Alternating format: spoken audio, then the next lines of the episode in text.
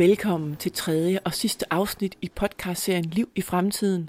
Om rejsen fra en forskers vedholdende undersøgelse af en lille bitte niche af verden til det, som kan blive den nye cancerbehandling eller covid-19-vaccine. Ikke to rejser er ens, som CEO for biotech-virksomheden Muna Therapeutic, Anders Hinsby fra program 2 sagde. Hver sit forskningsfelt eller biotech-startup har sin egen vej – men hvad sker der, når en biotech-virksomhed faktisk står med en lovende produktkandidat? Går biotech-virksomheden selv hele vejen, som Moderna gjorde med deres covid-19-vaccinekandidat? Eller timer de op i partnerskab med en stor lægemiddelvirksomhed, som med enorme ressourcer og muskelkraft kan bringe produktet gennem alle de kliniske testfaser, hvis alt går vel? Det er denne sidste del af rejsen frem mod et nyt godkendt lægemiddel, som dette afsnit dykker ned i. Du skal møde en dansk forsker, højt placeret i den amerikanske lægemiddelvirksomhed Pfizer. Morten Søgaard hedder han, og han er blandt andet med til at spotte de nye lovende biotech-virksomheder, som skal bringe nye idéer og viden inden for murene hos Pfizer. For fødekæden fra biotech og grundforskning er livsvigtig for de store lægemiddelvirksomheder. Det er der, de fleste produktkandidater kommer fra. Vi skal også følge forskeren og biotek-iværksætteren Hans Gambys karriere til dørs. Et livsforløb, som på mange måder er lige med rejsen fra forskning til ny behandling. Og så er der fortællingen om Katalin, Drew, Urgur og Øslem, fire internationale topforskere, som på hver deres del af rejsen har været helt afgørende for, at du har kunnet få et covid-19-vaccineskud i armen. Fortællingen om de fire forskere og rejsen mod en covid-19-vaccine smelter i dette afsnit sammen med historien om Morten Søgaard. Han havde nemlig en finger med i etableringen af samarbejdet mellem Pfizer og biotekvirksomheden BioNTech. Den er god nok. En dansk lillefinger med i det, som blev den første godkendte covid-19-vaccine. Velkommen til Liv i fremtiden. Mit navn er Ane Skak. Jeg har en stilling som Vice President of uh target scientist på, på Pfizer, og sidder baseret i New York, uh, sidder hjemme i min lejlighed nu på Upper West Side af Manhattan. Det her er Morten Søgaard fra sin lejlighed i New York, over en til tider lidt skrættende Teams-forbindelse. Han er efter en lang karriere i både Europa og USA, nu hos den amerikanske medicinalvirksomhed Pfizer. Morten blev inviteret med ombord, da en tidligere kollega fra Sverige, Michael Dalston, blev global forskningschef på Pfizer. Forskningschefen havde en mission, og den skulle Morten være med til at løfte. En vision om at starte sådan en external R&D-division, øh, som, som Pfizer ville være et af de første firmaer, som gjorde dengang. Og, og det var meget fokuseret på, hvordan sourcer vi innovation fra, øh, fra omverdenen. For altså, Pfizer er selvfølgelig you know, forholdsvis stort firma, men øh, altså stadig så foregår det meste øh, innovation jo uden for, for, for, for de fire vægge, ikke? eller øhm, uden for firma, ikke? så det er jo i akademisk forskning med, med biotech, uh, øh, så, så det var jo meget spændende, jeg fik ansvar for så at uh, source, altså platformsteknologier. Så Morten rettede blikket skarpt mod, hvad der skete af innovation inden for forskning og biotek, som kunne have interesse for Pfizer. For som Morten påpeger, så er pharma stærk inden for nogle områder, og biotek og forskning inden for andre. Det er det sammenspil, som Morten skulle dyrke. Historisk set, altså hvad pharma er dygtig til, det er vel øh, fra når de har identificeret, hvad man kalder for et, et target, og det er typisk et bestemt protein. Altså vi har jo alle sammen omkring, jeg tror det er 30.000 20-30.000 gener, og de laver de fleste af gener, de ender så med at lave et slutprodukt som et protein, og, og, og dem er der som måske 30.000 af i kroppen, og hvis man så skal, og den måde man laver typisk lægemidler på, øh, hvis er et, et lille øh, kemisk molekyl, som binder til det her protein, eller et antistof, som binder til det. Og det kræver, at man forstår, øh, forstår sygdomsmekanismerne, og, og altså det er noget, som pharma historisk set ikke nødvendigvis har været så dygtige til. Hvad vi er dygtige til, det er, når der er sådan et protein der, så sætte op assays, køre maskinen med at finde øh, effektive lægemidler, som virker på lige præcis det der protein, så kører man det ofte i, det der, i celle, humane cellemodeller, øh, i, i dyremodeller, og så kører man det så ind i kliniske trials. Men det, der kommer før, øh, altså det er jo ofte altså, basal øh, akademisk forskning, øh, som er, der er ikke, altså kan man sige, return of investment for pharma i at gå ind og så løse, altså bruge milliarder på at så lave noget, som så bliver måske til den næste Nobelpris, eller det er ofte svært for os at rigtig øh, få, få økonomi i det. Men det er så til gengæld kernefokus for, for akademisk forskning. Pfizer og andre medicinalvirksomheder går ofte først ind, der hvor nye, åbne forskningsresultater er blevet til konkrete produktkandidater. Der hvor en biotekvirksomhed har målrettet udviklingen mod behandlingen af en specifik sygdom.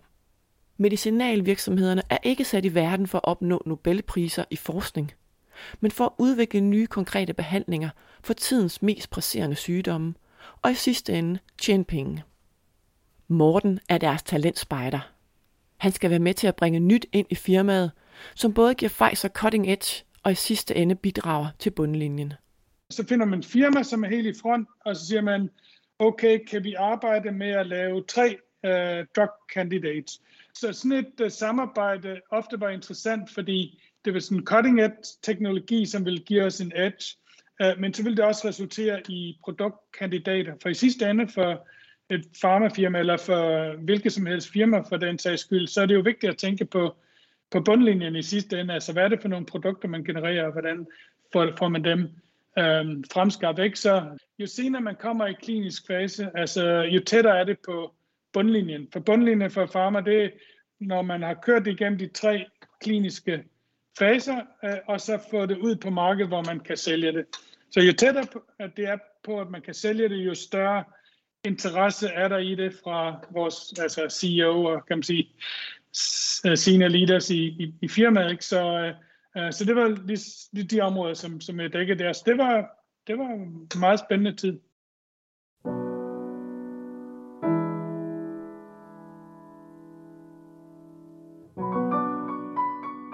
Det tysk-tyrkiske forsker og ægtepar Urgu Sahin og Øslem Tresi har i 2013 fået urmoderen til mRNA-metoden, den ungarsk-amerikanske forsker Katalin Kariko, med i deres nystartede biotekvirksomhed, som jeg fortalte om i de første to afsnit i serien her. mRNA-metoden har skabt grundlaget for en helt ny revolutionerende måde at skabe vacciner på – hvor der med de traditionelle tidligere vacciner sprøjtes en svag udgave af sygdommen ind i kroppen, som så danner antistoffer, så er mRNA-vaccinen et stykke kode, der er produceret uden for kroppen, som får immunforsvaret til at genkende sygdommen. Kodningen uden for kroppen åbner for muligheden for at relativt hurtigt at skabe nye vacciner tilpasset specifikke variationer af sygdommen. I første omgang har BioNTech fokus på cancerbehandling. Men også influenza er interessant at se på i forhold til mRNA-metodens evne til at takle de mange varianter af influenza, som kommer hvert år. BioNTech har nu også taget kontakt til den amerikanske medicinalgigant Pfizer. De vil præsentere deres forskning og lovende resultater med mRNA på vaccineområdet. Katalin, som nu er vice president i BioNTech, er ofte den, som præsenterer for amerikanske Pfizer.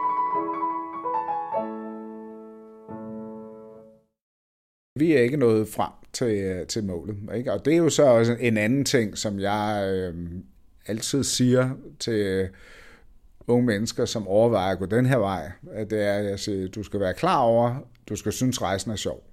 Fordi hvis det er endemålet, øh, du går efter, hvis det er det, du skal kunne se, så skal du ikke øh, gå ind i lægemiddelforskning. Vi er mange øh, i den her industri, som arbejder en hel karriere, øh, og som aldrig øh, når at se noget komme hele vejen i mål.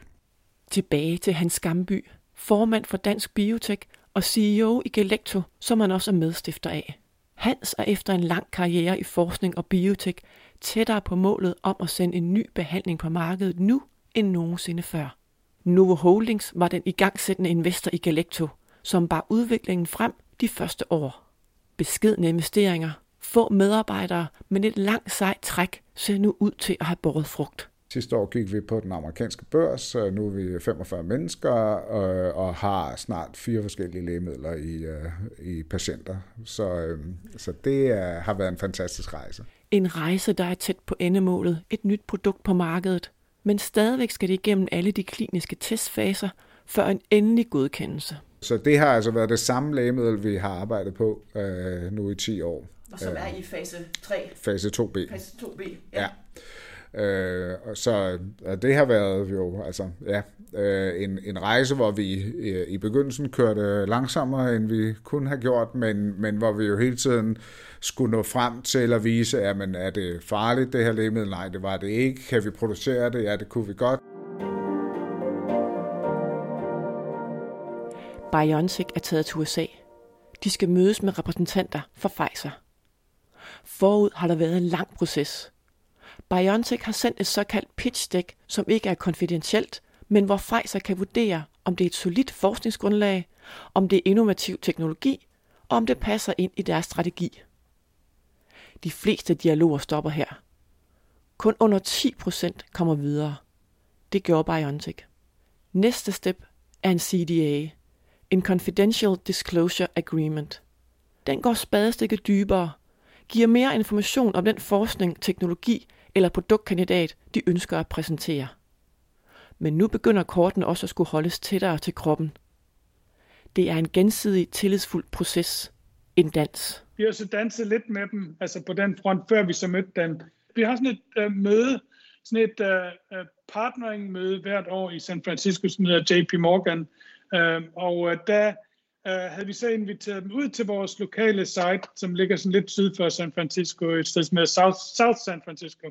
Det gav de foredrag, og vi diskuterede lidt, hvad vi eventuelt kunne, kunne lave sammen.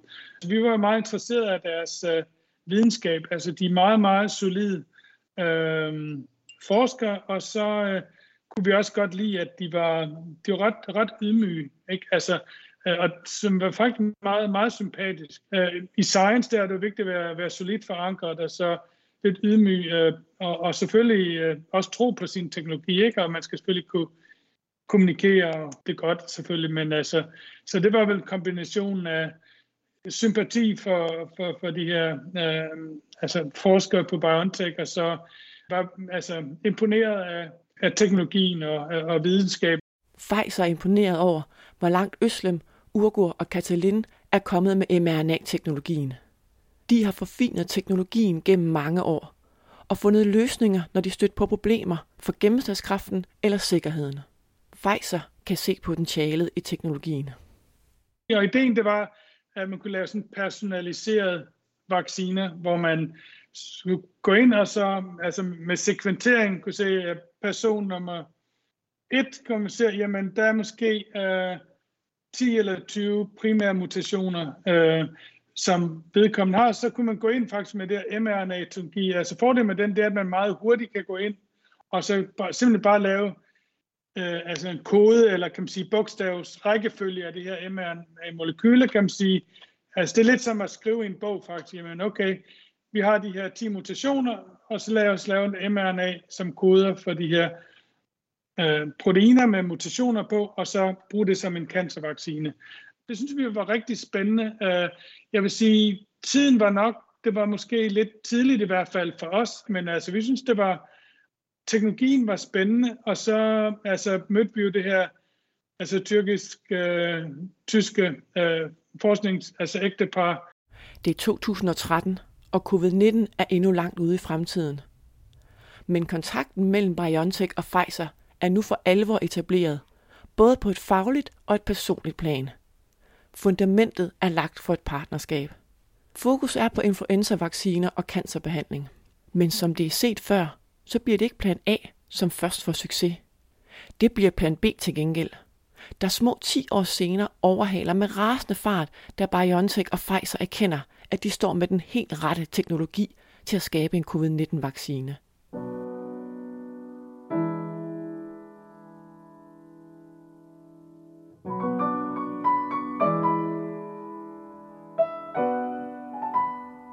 2013 spoler vi nu frem til januar 2020. BioNTech er ikke nu længere en lille startup virksomhed men en solid biotech virksomhed med mange ansatte. Katalin er stadigvæk vice president i BioNTech, men nu tilbage i USA, hvor hun også er tilbage som professor på University of Pennsylvania.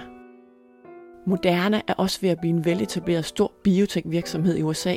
De arbejder også stadig med udgangspunkt i mRNA-teknologien. Januar 2020. CEO og stifter af BioNTech, Urgo Sahin, læser i et lægevidenskabeligt tidsskrift om covid-19-udbruddet i Wuhan-provinsen. På det tidspunkt er det de færreste, som for alvor tænker i et globalt epidemiudbrud. Men det gør Urgur. Ugen efter samler han sine medarbejdere. Hans mål er at skabe en covid-19-vaccine baseret på mRNA-teknologien. Projekt Lightspeed bliver skudt i gang. Øslem Tressi kommer til at stå i front for udviklingsprojektet. BioNTech er ikke de eneste, som kaster alle kræfterne ind i udviklingen af en covid-19-vaccine. Det gør også Moderna og rigtig mange andre forskere, biotek og medicinalvirksomheder verden over. Herunder også forskergrupper i Danmark. Også Pfizer er klar på deres mission. De vil udvikle en vaccine, og det gerne i et helt andet tempo end tidligere set. Deres partnerskab med BioNTech tager en ny drejning. Målet for brugen af mRNA-teknologien skifter. Da Tyskland rammes af deres første corona-lockdown, har BioNTech Pfizer allerede udviklet 20 vaccinekandidater.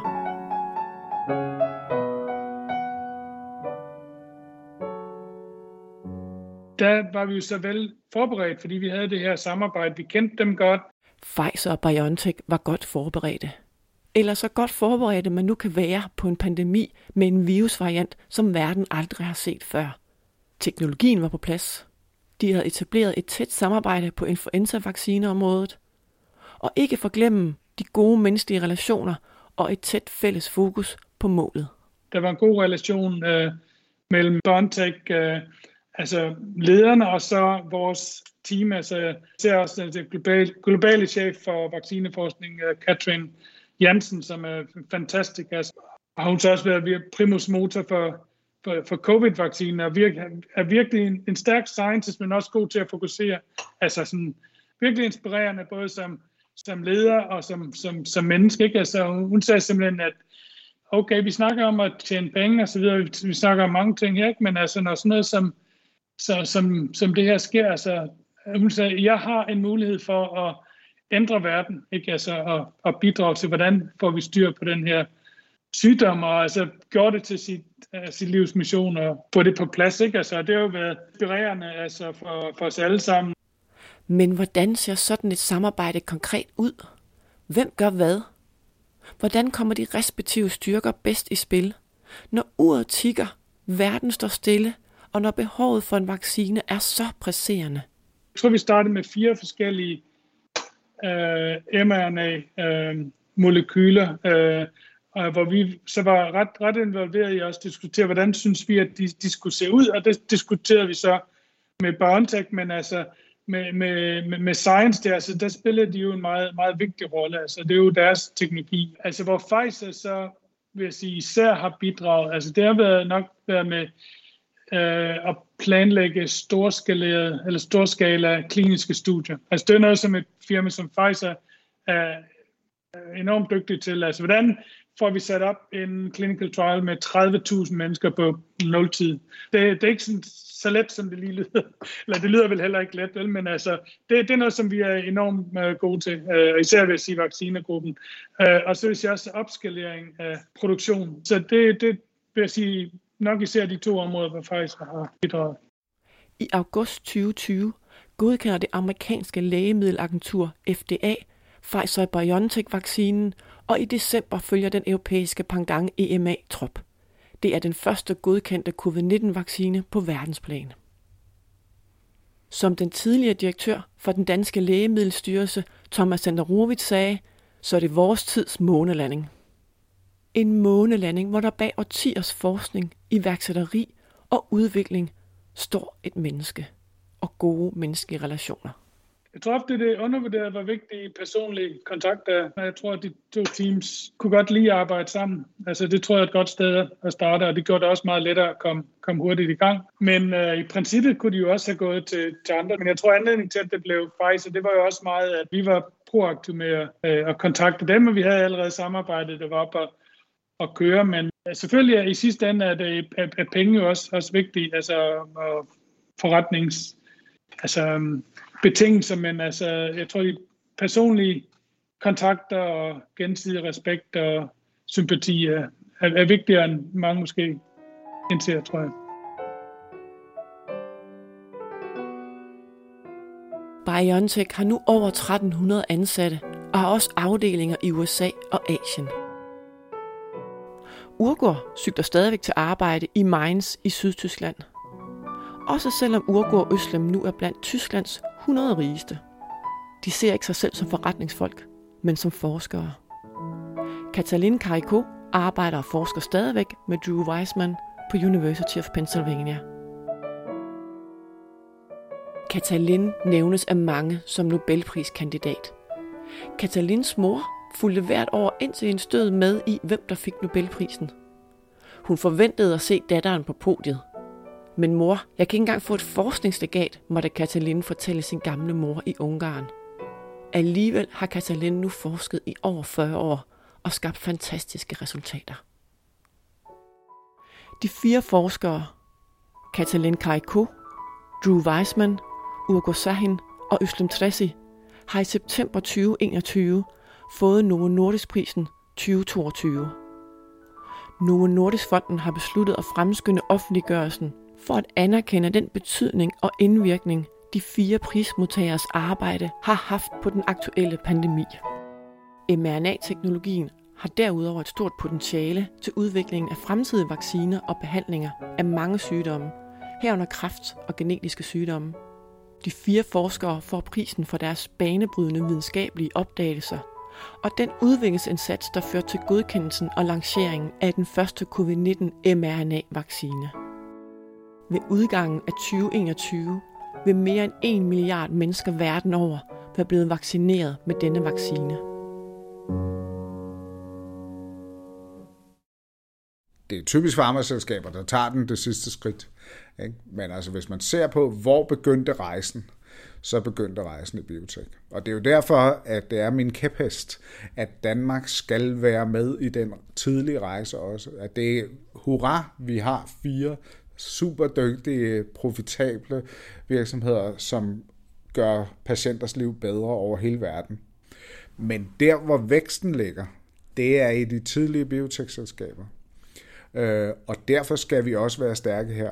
Og derfor skal vi skabe gode rammevilkår for biotekvirksomhederne. Fordi ellers går vi glip af 70 procent af de nye lægemidler, der bliver lavet. Siger Hans Skamby, formand for Dansk Biotek. Grundforskning og biotek iværksætter virksomheder føder ind i økosystemet til de store medicinalvirksomheder. Sådan er det internationalt, og sådan er det i Danmark. Nogle biotekvirksomheder vælger at tage produktet hele vejen, som for eksempel Moderna gjorde med deres covid-19-vaccine, mens andre går i partnerskab med en medicinalvirksomhed, som for eksempel BioNTech. Men hvorfor gik Moderna hele vejen? Det gør de, fordi de øh, havde penge. det, det, det, altså, øh, de havde pengene, de, øh, de var allerede øh, børsnoteret, det var øh, BioNTech også, men, men noget senere. Og øh, så kunne fortælle den her historie. Vi har det her, det ser rigtig godt ud. Øh, vi får brug for øh, mange flere penge til at køre et meget, meget stort øh, fase 3-studie, og så får vi brug for nogle sælgere. Nu viste det sig så, at det solgte sig selv, ikke? Ja, covid-19-vaccinen solgte sig selv. Sådan er det jo ikke altid. Et nyt produkt skal også markedsføres, og det har medicinalvirksomhederne typisk mere erfaring med end en biotek.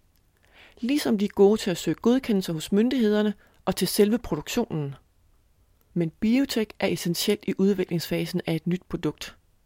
Det er udviklingen af de mange covid-19-vacciner et godt eksempel på. Hastigheden og mangfoldigheden af vaccinekandidater har været exceptionel det er jo ikke kun en eller to vacciner, ikke? Det er jo, hvad er der, seks, otte vacciner på verdensplan, øh, som har taget den rejse. Så vi har været meget uheldige, at øh, den flagermus bed det bæltedyr øh, ude i Kina, men til gengæld har vi været fantastisk heldige, at vi har haft en biotekbranche, som løste problemet så hurtigt. Så der er håb forude. Verden vil blive ved med at udvikle epidemier og viruser. Mennesker vil blive ved med at blive ramt af sygdomme. Men desto stærkere et forsknings- og biotekmiljø vi har, desto bedre rustet er vi til at udvikle fremtidens nye behandlingsformer. Dels er der Øh, nu faktisk flere biotekvirksomheder, der har godkendte produkter på markedet. Der er Zealand Pharma, der er Genmap, der er Bavarian Nordic, der er YMAPS, øh, så, så og det er kommet inden for de sidste par år, at, øh, at danske biotekselskaber selv har fået produkter på markedet. Men derudover er der en helt underskov af virksomheder, som er blevet startet inden for de sidste år, og som har rejst rigtig mange penge. Der er en dag en helt anden risikovillighed blandt investorer. Der er også en erkendelse af, at teamsene er blevet mere erfarne. Det er folk, der har prøvet ting før, som nu rejser penge, og ikke os uvidende pionerer for 20 år siden. Vi har nu en generation af folk, der har gjort det før, og samtidig har vi øget bevågenhed fra universiteterne, for at forskning kan blive til noget, øh, og, øh, og man skal hjælpe i den proces. Så, øh, så Dansk Bibliotek er et, et rigtig spændende sted i øjeblikket. Vært og tilrettelægger Ane Skak, redaktion Lea Remmer og Anders Hoff, dramaturg sparring Niels Bjørn. Læs mere på lift.dk.